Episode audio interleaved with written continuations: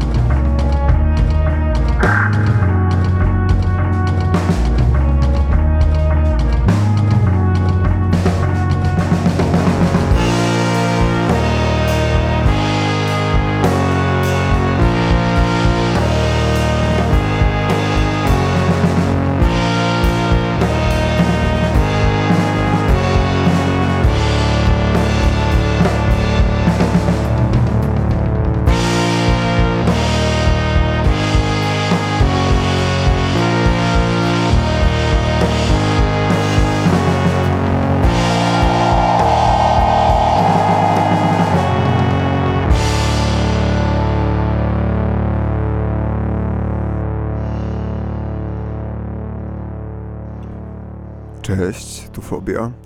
Wracam do Was znów z nieco absurdalnymi tytułami audycji, takimi jak e, Taxi Home, Country Roads, e, ale myślę, że ten tytuł troszkę się rozjaśni w trakcie dzisiejszej audycji. E, natomiast na początku jeszcze trochę zamieszam. E, w tym momencie usłyszeliśmy mm, w pewien sposób tradycyjnie, bo był to utwór, który był na końcu poprzedniej audycji w ciągu, ale nie poprzedniej, tej, która była dwa tygodnie temu, tylko aż cztery tygodnie temu. Utwór to oczywiście Wladimir e, duetu Bled, e, który wtedy zapowiadałem jeszcze e, przed koncertem na festiwalu Ars Cameralis, który skończył się e, wraz z końcem listopada. E, byłem na tym koncercie, słyszałem ten utwór na żywo. Nie brzmiał na szczęście w 100% tak jak na płycie. Dużo więcej tam było na tym koncercie życia i w świetny sposób chłopaki w ogóle między sobą konwersują w trakcie, w trakcie grania koncertu. To jest ciekawe, że są ustawieni na scenie naprzeciwko siebie, bokiem do publiczności.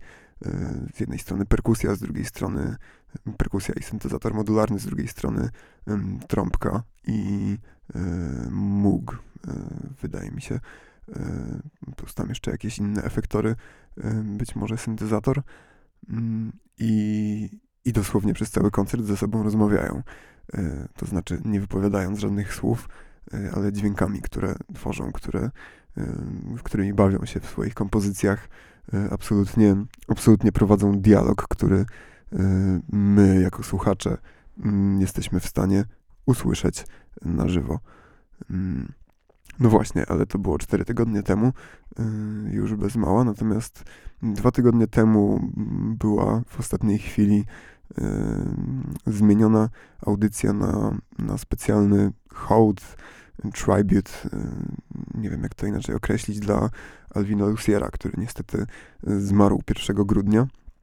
I Alvin Lucier był artystą dźwiękowym, który w pewien sposób zredefiniował podejście do muzyki eksperymentalnej, albo wręcz ustanowił podejście do dźwięku, które Mm, aktualnie wielu uważa za takie najczystsze, najbardziej metamuzyczne i najbardziej odpowiadające y, tej dywizie muzyki eksperymentalnej. Y, no i też w związku z tym, mm, jak wielkim pionierem był Alvin Lucier i, i, i jakich narzędzi y, używał, jakie, jakie właściwości dźwięku w pewien sposób odkrywał ponownie i, i prezentował w swoich dziełach, to w dużym stopniu y, uważam też, że jest inspiracją, y, może nie patronem, ale, ale takim duchem gdzieś cały czas y, będącym z tyłu audycji Alt F4, szczególnie w tej bardziej kolażowej formie, którą możecie usłyszeć co parę tygodni w moim wykonaniu. I tak też ten hołd złożył się z reprodukcji w moim wykonaniu utworu I Am Sitting in the Room, z taką różnicą, że w, w biegu improwizując tłumaczyłem go sobie na polski i wypowiadałem tak jak w oryginale wiele lat temu Alvin Lucier w swoim pokoju, w swoim mieszkaniu, tak ja w swoim wypowiadałem te słowa, nagrywałem, potem puszczałem z głośników, nagrywałem e, to, co się wydobywało z nich i powtarzałem tą czynność, aż e, wszystko, co było słychać, to e, rezonans pokoju. Myślę, że to jest też bardzo ciekawe, że jeżeli dobrze pamiętam, to Alvin Lucier Y, prawie 30 razy mm, powtórzył ten proces, zanim dźwięk y, uległ całkowitej destrukcji, natomiast mi to zajęło jedynie 13 y, powtórzeń. Myślę, że to też jest zdecydowanie kwestia mm, mieszkania i, i, i, sali, tudzież pomieszczenia, w którym ja siedziałem i było to inne pomieszczenie niż to, w którym siedzieli słuchacze, ponieważ pomieszczenie małe i dosyć drewniane bardzo szybko wzbudza rezonans i bardzo szybko te częstotliwości pomieszczenia mm, przejęły, yy, czy tam wzięły przewagę nad yy, jakimiś rozróżnialnymi właściwościami mojego głosu. Tak w pewien sposób też stwierdziłem kiedyś, że mm, ćwicząc sobie na wiolonczeli w tym moim pomieszczeniu, Wiolonczela, będąc przytknięta do podłogi, tak naprawdę sprawia, że cały ten pokój, całe to pomieszczenie staje się jedną wielką wiolonczelą, więc zarówno ja, jak i sąsiedzi w momentach mojego rzępolenia i próbowania sobie przypomnieć ruchów palców, które te palce wykonywały ładnych parę lat temu, to zarówno ja, jak i sąsiedzi czujemy się jakbyśmy w pudle tejże wiolonczeli siedzieli. Myślę, że to tyle słowem wyjaśnienia tego, co się działo 4 i 2 tygodnie temu, ponieważ reszta, reszta hołdu, reszta audycji sprzed dwóch tygodni to już w zasadzie ciągiem lecące dzieła Alwina Luciera. Tymczasem dzisiaj E, porozmawiamy sobie trochę o filmach znowu. Jakoś tak się zdarzyło, że e, zbliżający się koniec roku, czy wtedy, w tym momencie, w którym e, o tym myślałem, to chyba był dopiero zbliżający się koniec listopada, początek grudnia, zdałem sobie sprawę, jak niewiele filmów obejrzałem w ciągu tego roku. Było to 30 filmów, myślę, maksymalnie. Może nawet nie, dwadzieścia parę. Y, I, I też wiele z tych filmów swoją drogą y, zostało podzielonych pomiędzy mnie a słuchaczy, ponieważ nie oszczędzałem się we wspominaniu ich na łamach tejże audycji. Ale stwierdziłem, że 20 filmów, 20 pary to zdecydowanie za mało i stwierdziłem, że może uda mi się dobić do końca roku do 50. Mm, aktualnie, patrząc na to, że jest już 17 grudnia, to e, ta perspektywa e, wygląda średnio, e, dosyć średnio. W sumie nie, nie liczyłem, ile, ile filmów już mam obejrzanych. Myślę, że zbliżam się powoli do liczby 40. Natomiast oprócz tego, że mało tych filmów oglądałem, to głównym moim motywatorem stał się profil na Instagramie, który wszystkim polecam. Nazywa się Cinematic e, underscore Imagery, czyli Cinematic podłoga Imagery. E, I jest to profil, który po prostu wrzuca, wrzuca kadry z filmu, wrzuca posty, w których jest po kilka kadrów z pojedynczego filmu. Zazwyczaj dzielą się te filmy na, na różne, różne kategorie. Zazwyczaj jest to albo 365 Days of European Cinema, e, bądź jakieś inne kategorie i w którymś momencie tenże profil zaczął wrzucać posty zatytułowane 90s Cinema Essentials, jeżeli dobrze pamiętam. E, I e, jak dotąd wydaje mi się, że wszystkie widziałem z tych postów. Jest to 5 postów po 10 filmów, będących takim wyborem tego, myślę, że spokojnie mogę powiedzieć, kuratora, który opiekuje się profilem Cinematic Imagery. I jest tam bardzo dużo ciekawych filmów. Jest to trochę klasyków, trochę Hollywoodu, ale przede wszystkim są to filmy y, z Europy, z Dalekiego Wschodu. Y, pojawia się tam dosyć często Japonia, chociażby przedstawiana przez studia Ghibli i mm, Mizajakiego. Y, pojawia się też Hongkong, pojawia się Korea, a, a, a także dużo, dużo kina europejskiego. Między innymi sporo filmów mistrza Kieślowskiego, co też jak zobaczyłem, to ucieszyłem się podwójnie, ponieważ po pierwsze uwielbiam Kieślowskiego, a po drugie to całą jego filmografię już mam zjedzoną od ładnych paru lat, więc gdy pojawiła mi się w głowie ambicja, żeby faktycznie obejrzeć wszystkie filmy z tych postów, to tak z lekką ulgą akceptowałem każdy film, który już z nich widziałem. Natomiast faktycznie zacząłem po prostu po kolei brać filmy polecane w tych postach. Nie ma tam też żadnego opisu. Jest po prostu tytuł, jedna klatka i nazwisko reżysera. To tyle. Natomiast w jakiś sposób wydaje mi się, że jest połączenie pomiędzy tymi filmami. No, oprócz tego, że zostały wszystkie wyprodukowane, tudzież miały premierę w latach 90., to mm, wydaje mi się, że kurator prowadzący tenże profil ma w pewien sposób jednolite spojrzenie, e, szczególnie jeżeli chodzi o estetykę filmu i wszystkie te filmy, które, które proponuje w, w, swoich postach, nawet nie tyle, że mają pewną konkretną estetykę, bo jest tam dosyć eklektycznie, natomiast y, jest jakiś taki rodzaj estetycznego patrzenia na filmy, który w niektórych filmach się udaje, powodzi, głównie mm, dzięki reżyserowi i DOP, yy, czyli osobie zajmującej się zdjęciami. Głównie dzięki nim film może mieć pewien specyficzny rodzaj wartości, który sprawia, że oglądamy go mm, odczuwając ciągłą estetyczną satysfakcję.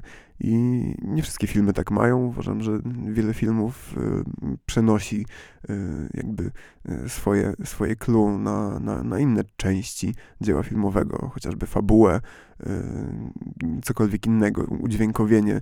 I myślę, że za każdym razem to jest, to jest jak najbardziej ok, ale ten jeden specyficzny rodzaj estetyki w filmie, który jeden specyficzny, no właśnie nie aż tak specyficzny, ale jeden rodzaj estetyki filmowej związany z tą wizualną stroną, myślę, że jest obecny we wszystkich filmach pojawiających się w postach na Cinematic Imagery. I mm, porozmawiamy jeszcze trochę o, o, poszczególnych filmach, które miałem okazję obejrzeć e, z tej serii 90 Cinema Essentials. Natomiast chciałem też tak wtrącić parę moich myśli na temat tego, yy, czy potrzebne jest kuratorstwo filmowe.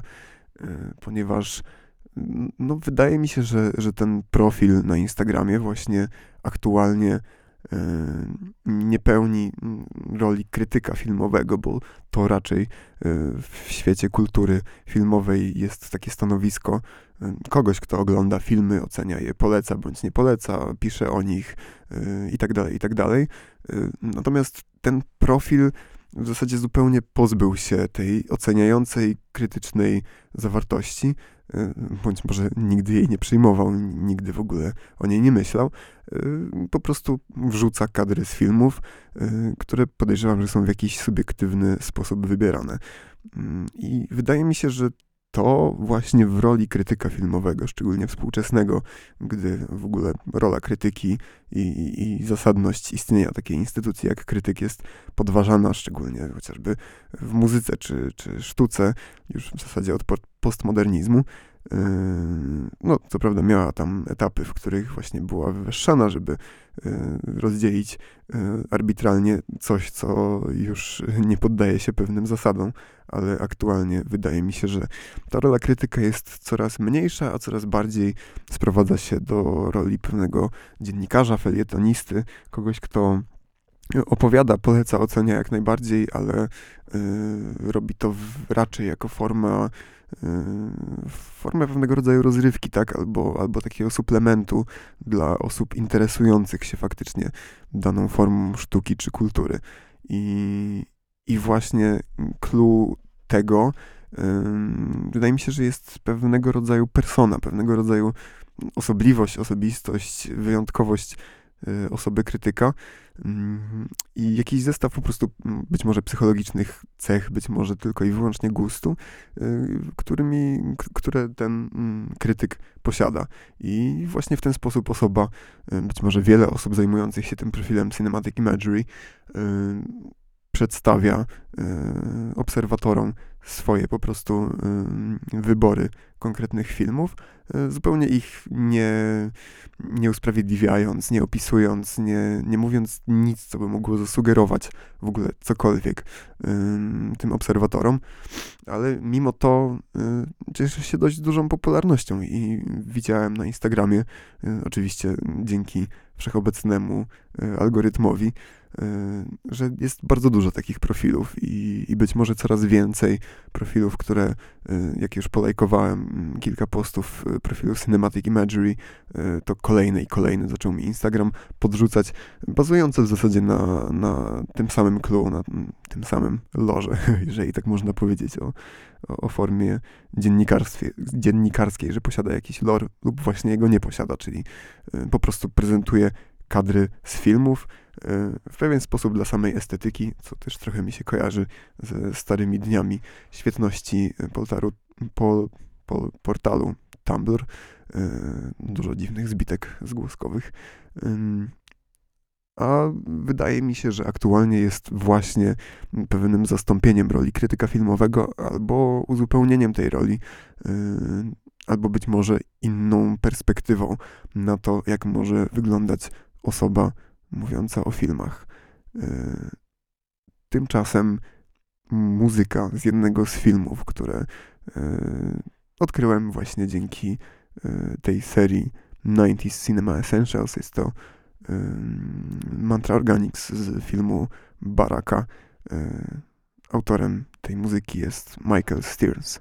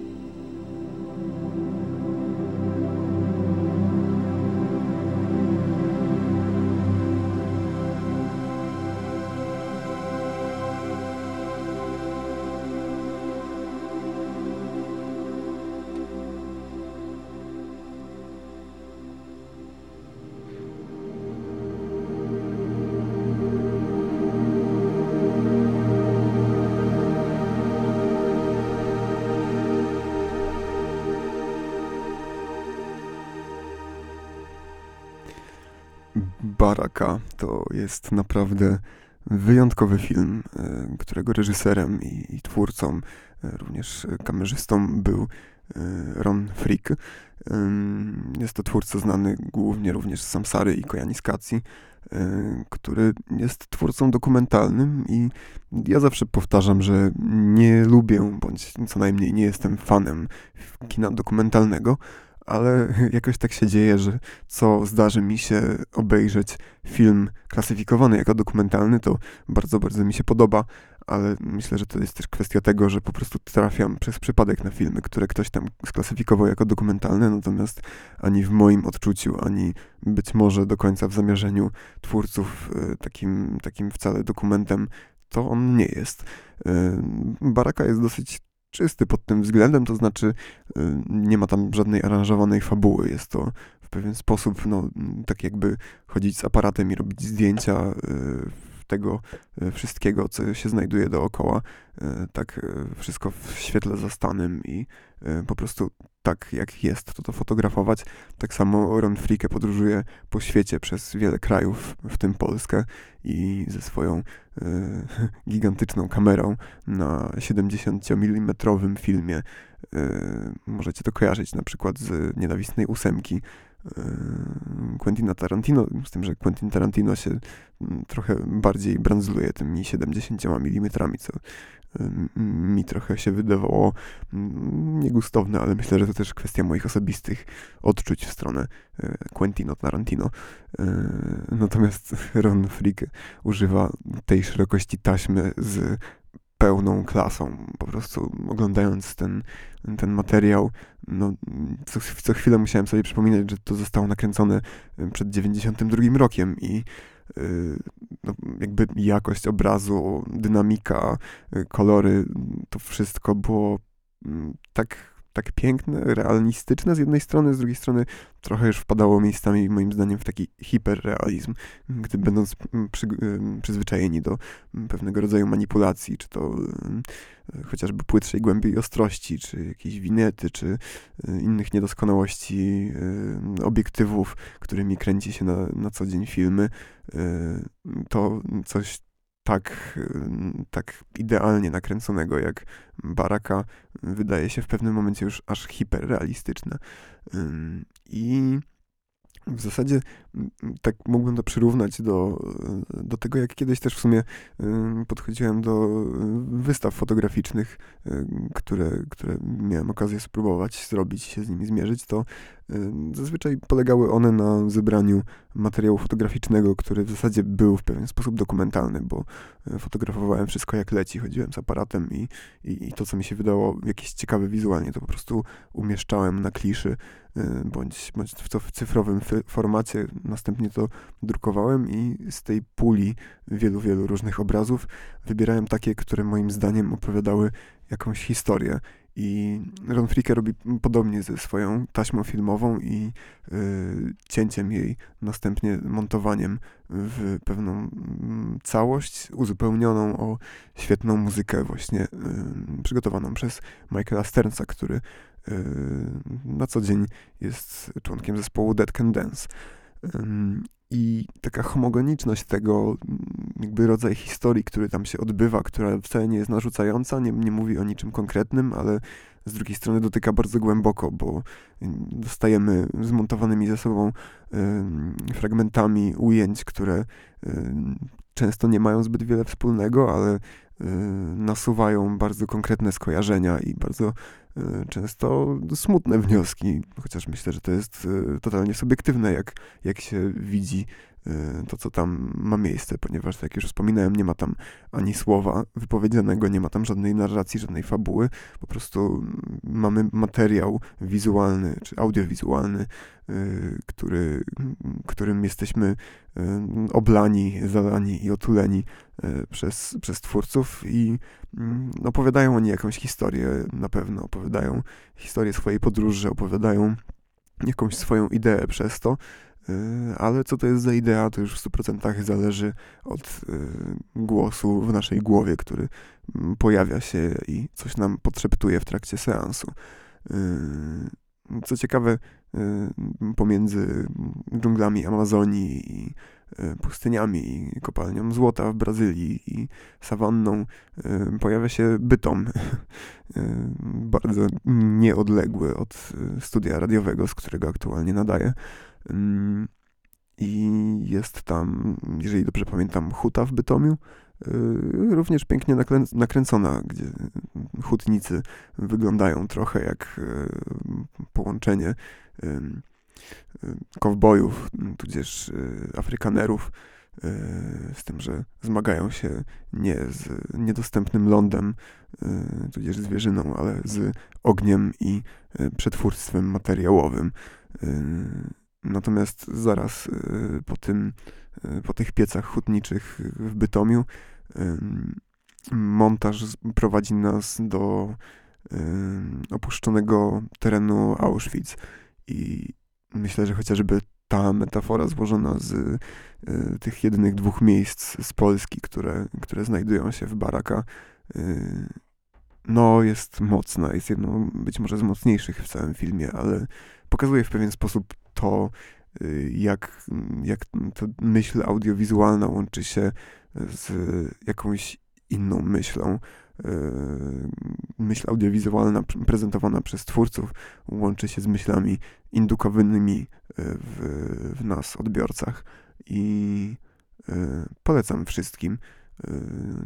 Niektórzy, przynajmniej z tego co czytałem na Filmwebie, polecają ten film raczej do spania i, i, i nawet gdzieś tam jest taki wpis, że zasnąłem w połowie, ale żona mówiła, że świetny i kazała dać 8, więc dałem 8. 8 na 10 punktów gwiazdek, co kto woli. Y, no, polecam nawet jak się zaśnie, to potem się obudzić i zobaczyć jeszcze raz, bo naprawdę każda sekunda tego filmu jest y, świetna, piękna i, i, i w jakiś sposób indukuje w nas y, czy to emocje, czy to idee. I skojarzyła mi się w pewnym w pewien sposób w jakimś momencie tego filmu z zabiegiem redukcji eidetycznej, ponieważ mm, dostajemy właśnie ten materiał audiowizualny złożony z różnych fenomenów, z różnych y, obrazów, które, y, które gdzieś być może z tyłu się łączą, czy to w głowie artysty, który nam to prezentuje, czy w naszej głowie. I właśnie mm, kręcąc się wokół tej idei poprzez różne teoretycznie niezwiązane ze sobą e, elementy audiowizualne, y, poniekąd dokonujemy tej redukcji eidetycznej i jesteśmy w stanie chociażby troszkę dojść bliżej eidos, bliżej istoty e, tejże idei, którą e, czy to mamy sami w głowie i po prostu no, odkrywamy mm, w pewien sposób, czy czy to idei, którą chciał nam przekazać reżyser, twórca Ron Fricke. Myślę, że to e, wystarczająca kwestia tegoż filmu została tutaj właśnie opowiedziana. A jeszcze kadrem, który był w pewien sposób okładką dla mnie, bo był kadrem umieszczonym na tym profilu Cinematic Imagery. Był fragment niemego krzykacza, niemego śpiewaka y, z japońskiego teatru Buto, y, który, który jak to w Buto w niemy sposób prezentuje y, krzyk. Kolejny utwór The Host of Seraphim, wciąż soundtrack Baraka.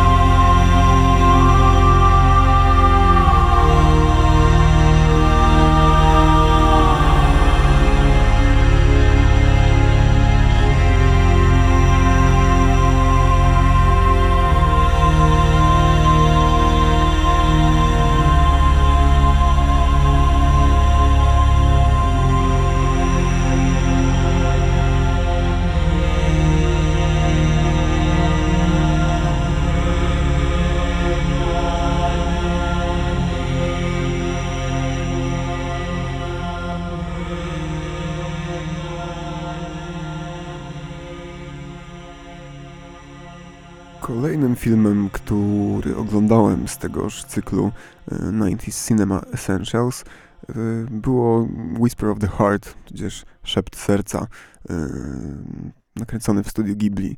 Oczywiście animacja, wyreżyserowany przez Yoshifumi Kondo, natomiast scenariusz napisał Hayao Miyazaki. Myślę, że wszystkim dosyć powszechnie znany. I w tym miejscu może jakiś segway, dlaczego przeszedłem z Baraka do animacji Mizajakiego od razu. Otóż Baraka w pewien sposób było przyglądaniem się światu w takim bardzo globalnym wymiarze. Natomiast historia w szepcie serca jest to, myślę, że typowa nastoletnia historia. I co mnie w niej zdziwiło, to to, jak bliska ona jest, niezależnie od kultury, w jakiej żyjemy. Ja na przykład wychowując się we wczesnej e, nastoletniości, e, bardzo lubiłem czytać książki Edmunda Niziurskiego. Nie wiem, czy ktoś ze słuchaczy e, chociażby kojarzy takie tytuły jak Przygody Marka Piegusa albo Adelo Zrozum mnie. Jest to taki rodzaj prozy młodzieżowej, który uprawiał Niziurski, który no, w zasadzie posiada taki bardzo klasyczny format w, w fabularny, można by powiedzieć po prostu pewnego rodzaju intrygi, która się rodzi w życiu typowym dla nastolatków, gdzieś związanym z początkami życia społecznego i, i związkami, i rozstaniami, koleżeństwem itd., tak itd. Tak z drugiej strony jest dosyć mocno osadzona w realiach PRL-u i często też sam Niziurski nawiązywał do swoich realiów życiowych, czy to Y, czy to ze swojego, ze swojej młodości, y, przenosząc je właśnie na bardziej w nawias aktualnie wtedy, kiedy te książki pisał, mającego miejsce ustroju, czy to też inspirując się wieloma różnymi autorami i nurtami e, w literaturze, między innymi realizmem magicznym, bo często, szczególnie w późniejszych e, książkach Niziurskiego, pojawiały się e, elementy nawet nie tyle fantastyczne, co jakieś trudne do wytłumaczenia, natomiast zawsze był taki kontrast pomiędzy bardzo realistyczną i bardzo zakorzenioną w takiej codzienności historią i e, po prostu pewnym tym mm, odrealnionym elementom, które gdzieś się e, w bardzo naturalny sposób pojawiały i, i, i popychały w pewien sposób intrygę do przodu. E, czy to były rzeczy całkowicie zmyślone, czy gdzieś tam inspirowane jakimiś teoriami, czy dziecinnymi, nastoletnimi domysłami na temat tego, mm, jak wygląda dorosłość. No, polecam wszystkim dorosłym i mniej dorosłym wrócenie bądź przeczytanie po raz pierwszy jakiejś książki Edmunda Niziurskiego. I w ostatnim roku oglądałem również serial polski Otwórz oczy, nie otwieraj oczu, otwórz oczy. Ten z oczami, kręcony w Katowicach na Netflixie, wiecie o którym mówię. I ten film w pewien sposób właśnie bardzo mi się już kojarzył z książkami Edmunda Niziurskiego. Przez chwilę myślałem nawet, że być może jest to jakaś adaptacja bądź e, inspiracja którąś z książek, ale mm, w następnym okresie czasu nie znalazłem e, żadnego bezpośredniego połączenia. E, scenariusz napisała jakaś inna, młodsza osoba i wydaje mi się, że być może autorka scenariusza inspirowała się też trochę Edmundem Niziurskim, ale wydaje mi się, że bardziej jest to ten mój drugi trop, który wrócił do mnie przy oglądaniu Mizajakiego Whisper of the Heart, y, jakiejś takiej uniwersalności, uniwersalności historii nastoletniej i y, tego trochę dotkniętego realizmem magicznym świata, który chyba jest taki właśnie trochę magiczny mm, dla każdego nastolatka, ponieważ e, psychologicznie nazywane myślenie magiczne, e, które występuje w dzieciństwie, e, w nastoletniości się racjonalizuje, ale wciąż jeszcze pociągające jest bardzo tłumaczenie sobie różnych rzeczy, bądź nawet nie tłumaczenie, ale taka zabawa intelektualna, w co by było gdyby i po gdyby następuje właśnie y, jakiś rodzaj magiczności, tudzież nadprzyrodzoności. I, I ten właśnie nastoletni świat wydaje mi się, że jest całkowicie uniwersalny i w każdej takiej historii osadzonej bezpośrednio w jakichś realiach y, historyczno-społeczno-geograficznych, y, ta idea może się znajdować i często się znajduje moim zdaniem. Y, I właśnie na przykład w tej historii, y, którą opowiada Szept Serca, y, która jest dosyć prostą, ładną, nawet w pewnych momentach może i ckliwą historią, ale jest niesamowicie bliska, w sensie naprawdę ciężko jest mi to wytłumaczyć, y, jak blisko można czuć historię opowiadaną przez kogoś w, w sumie już innym tysiącleciu, y, w innym języku, za pomocą animacji, y, kogoś żyjącego po zupełnie innej stronie kuli ziemskiej i posiadającego inne doświadczenia, a jednak tak bardzo zbliżonego do jakiejś takiej struktury historii, która się pojawia y, w nastoletniości, czy to czytana w książce, czy przeżywana na żywo. I y, jak również tytuł dzisiejszej audycji nawiązuje do tego, że dzieła Mizajakiego. Druga część tytułu, żeby być dokładnym, Country Roads, no, jest w tym filmie fragment, nawet kilka fragmentów, w którym pojawia się y, tłumaczenie na japoński utworu y, Take Me Home, Take Me Home Country Roads, Country Roads, Take Me Home. Także tak, fragment z filmu. Mam dla was y, japońskie tłumaczenie Miyazaki i Country Roads. まあねお願い聞かせて ちょっとでいいから。あのな。お願いお願い。お願い。よしその代わりお前歌えよ。だダメよ私。音痴だもん。ちょうどいいじゃんか。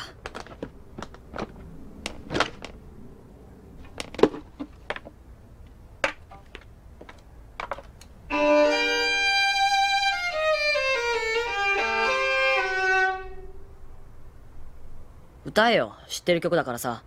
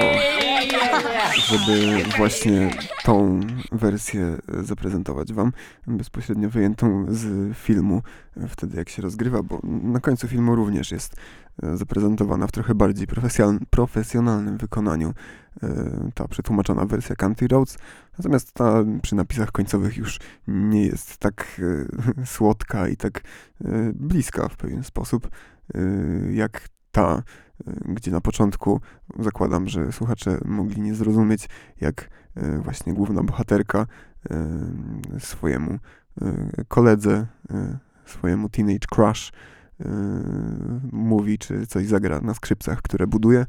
Mm, No, on oczywiście tak trochę strzepując płatek z ramienia mówi, że no dobra, zagram, zagram, ale ty musisz zaśpiewać. Yy, No i być może to tylko ja byłem stawiany zawsze za młodu yy, w tego typu sytuacjach, ale yy, tak jest mi to bardzo bliskie odczucie bycia tak trochę zmuszonym do grania, śpiewania, no może bardziej wyprowadzonym na pole i, i, i na tym polu właśnie czeka na ciebie instrument, wiolonczela i krzesło. Teraz graj z nami y, ku naszej uciesze, co oczywiście jest wspaniałe i y, jestem pogrążony w y, nieskończonej żałobie, że aktualnie tak mało się muzykuje w społeczeństwie samodzielnie w domu. Kiedyś, jak łatwo się domyślić, była to jedyna forma muzyki i była bardzo powszechna. Teraz mało z nas śpiewa, mało z nas gra na instrumentach. Znaczy, może się wydawać, że dużo, ale y, nie robi to w tak społeczny sposób jak kiedyś. Y, Tutaj, no właśnie, był to idealny przykład y, społecznego muzykowania, to znaczy uprawiania muzyki w sposób społeczny, gdzie oprócz głównej bohaterki i jej, nie będę spoilował, jej kolegi, również pojawił się dziadek kolegi ze swoimi znajomymi i nagle zaczęli grać Country Roads y, w swoją drogą muzycznie, harmonicznie, absolutnie świetnym wydaniu. Y, To też mnie zdziwiło, jakby struktura harmoniczna tej wersji, ponieważ chyba za każdym razem w tym filmie y, to Country Roads pojawia się nie w jakby oryginalnej strukturze harmonicznej, nie z oryginalnymi akordami, ale z takimi jak w tym wypadku, gdzie część jest podobna struktury. Pierwsze dwa akordy, powiedzmy, pierwsze popełnią tą samą funkcję, natomiast potem już gdzieś to się odbija. Y, I trochę znowu to jest taka gra na temat tego, jak coś jest uniwersalne i powszechne, jak y, utwór Take Me Home Country Roads, a jednak w każdym miejscu wygląda i znaczy y, coś trochę innego. Chociaż wciąż jest to ten sam utwór, tak samo jak y, idea tej y, teenage drama, czy y, nie wiem, powieści Edmunda Niziurskiego również się realizuje u Mizajakiego w Japonii w latach 90. Co do muzykowania, też może takie drobne wtrącenie. Yy, ostatni film, który widziałem i który wyrwał się yy, z tego, z tej serii yy, Essentials, yy, 90s Essentials, ale uwaga, również został zaproponowany mi przez użytkownika Instagrama o niku Cinematic Imagery. Jest to film Post Tenebras Lux, który jest absolutnie świetny i myślę, że jeszcze o nim porozmawiamy sobie szerzej przy następnej możliwej okazji, y, czyli myślę, że przy następnym Alt F4. Ym, Ale właśnie tam też jest moment, kiedy jest grana piosenka akurat Nila Younga, żona głównego bohatera, y, tudzież główna bohaterka ym, idzie do pianina, pyta się, y, co zagrać. Mąż mówi, mąż leżący w łóżku, mówi, że Nila Younga i następnie bohaterka zaczyna grać i śpiewać e, tak bardzo trochę odrobinę obok tonacji.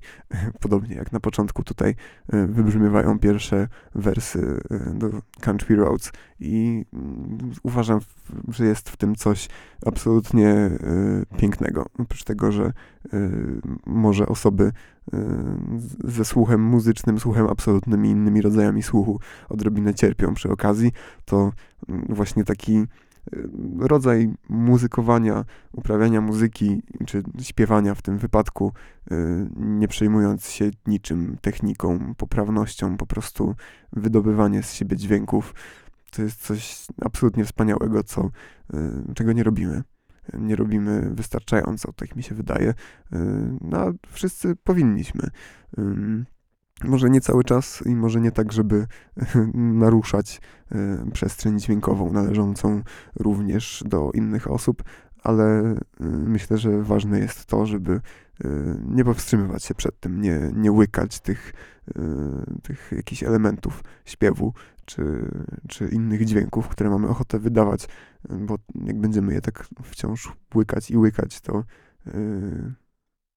to w końcu się nimi udławimy, po prostu.